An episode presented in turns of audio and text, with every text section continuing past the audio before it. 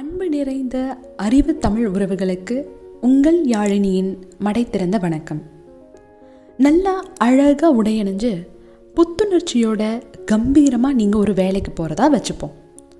ரொம்ப பிடிச்சு போய் நீங்கள் பார்க்கணுன்னு நினைக்கிற அந்த வேலையை உங்களை சுற்றி இருக்கிற சமூகமே ரொம்ப தரக்குறைவாக பேசி உங்களை நோகடிக்கிறதோட மட்டும் இல்லாமல், தினமும் நீங்கள் அந்த வேலைக்கு போகிறப்ப உங்கள் மேலே விலங்குகளோட மனிதர்களோட கழிவை எடுத்து வீசி கல்லெடுத்தெல்லாம் அடித்து அந்த வேலையை செய்யாதன்னு சொன்னால் உங்களோட எதிர் செயல் என்னவா இருக்கும்? நினச்சி கூட பார்க்க முடியலல்ல.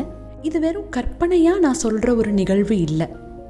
இந்த கசப்பான அவமானத்தை எல்லாம் எதிர்த்து நின்று கல்விக்காக போராடி இந்த நாட்டோட முதல் பெண் ஆசிரியையாக மகுடம் சூட்டப்பட்ட சாவித்திரிபாய் பூலேவோட வாழ்க்கையில் நடந்த உண்மையான நிகழ்வு. இன்றைய ஆசிரியர் தினத்தில் அவங்களோட உத்வேகமான அந்த வாழ்க்கை பயணத்தை உங்கள் கூட பகிர்ந்துக்கிறதுல ரொம்ப மகிழ்ச்சி. இன்றைக்கி நாம் இருபத்தோராம் நூற்றாண்டில் வாழ்ந்துட்டுருக்கோம். ஆனால் இப்போவும் பெண்களோட கல்விக்கும் சரி உரிமைக்கும் சரி எத்தனையோ போராட்டங்களை நாம் சந்திச்சிட்ருக்க வேண்டியதாக இருக்குது.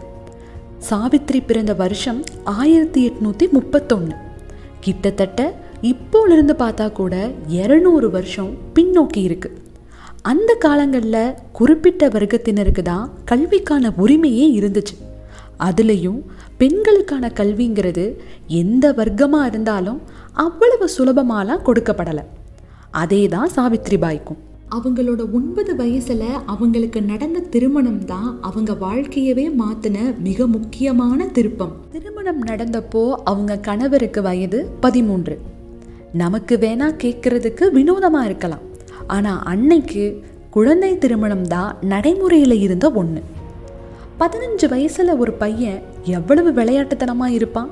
ஆனால் ஜோதிபாய் தன்னுடைய மனைவி சாவித்திரிக்கு கல்வி கிடைக்கணும் அப்படிங்கிறதுக்காக தன்னுடைய சொந்த முயற்சியிலேயே அவங்களுக்கு கல்வி கற்றுக் கொடுக்குறாரு.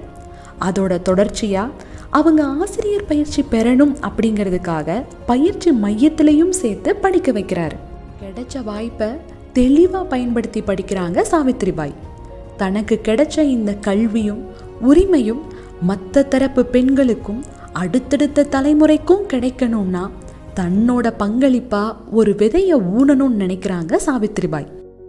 ஆயிரத்தி எட்நூற்றி நாற்பத்தி எட்டில் பூனேயில் தன்னோட கணவரோடு சேர்ந்து நாட்டிலேயே முதல் பெண்கள் பள்ளியை தொடங்கினது தான் அந்த விதை. வெறும் ஒம்போதே மாணவர்களோடு தான் அந்த பள்ளி தொடங்கப்படுது. எந்த ஒரு சாதி வேறுபாடும் இல்லாமல் எல்லா சமூகத்தை சேர்ந்தவங்களுக்கும் ஊக்கத்தொகையோட கல்வி வழங்கப்படுது அந்த பள்ளியில். இதோட நிறுத்தலை, சமூகத்தில் நடந்த தீண்டாமைக்கு எதிராக குரல் கொடுக்கவும் துணிஞ்சு செயல்பட்டாங்க சாவித்திரிபாய். தீண்ட தகாதவர்கள்னு ஒதுக்கி வச்சு தண்ணி கூட கொடுக்காத மக்கள் மத்தியில் தன்னோட வீட்டிலையே கிணறு வெட்டி எல்லா தரப்பு மக்களையும் அதை உபயோகப்படுத்த வச்சாங்க சாவித்திரிபாய்.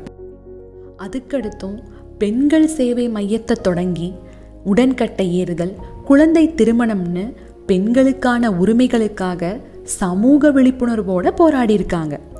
இப்படி ஒரு சமூக போராளியாக வாழ்ந்த சாவித்திரிபாய் பிளேக் நோயில் மொத்த மக்களும் பாதிக்கப்பட்டப்ப அவங்களுக்கு உதவி செய்கிறதுக்காக களமிறங்கி அதே நோய் தொற்றால் போராளியாகவே இறந்து போயிடுறாங்க.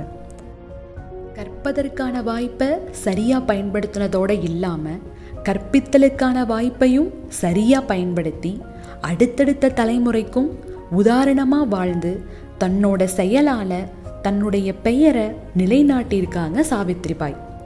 இன்றைக்கும் ஒவ்வொரு பெண்ணோட கல்விக்கும் உரிமைக்கான விருட்சத்துக்கும் பின்னாடி சாவித்திரிபாயோட விதை ஆணிவேராக இருக்குதுங்கிறத யாராலையும் மறுக்க முடியாது. இந்த பதிவை கேட்கிற இந்த தலைமுறை சாவித்திரிபாய்களுக்கும் ஜோதிபாய் பூலேக்களுக்கும் இனிய ஆசிரியர் தின நல்வாழ்த்துகள்.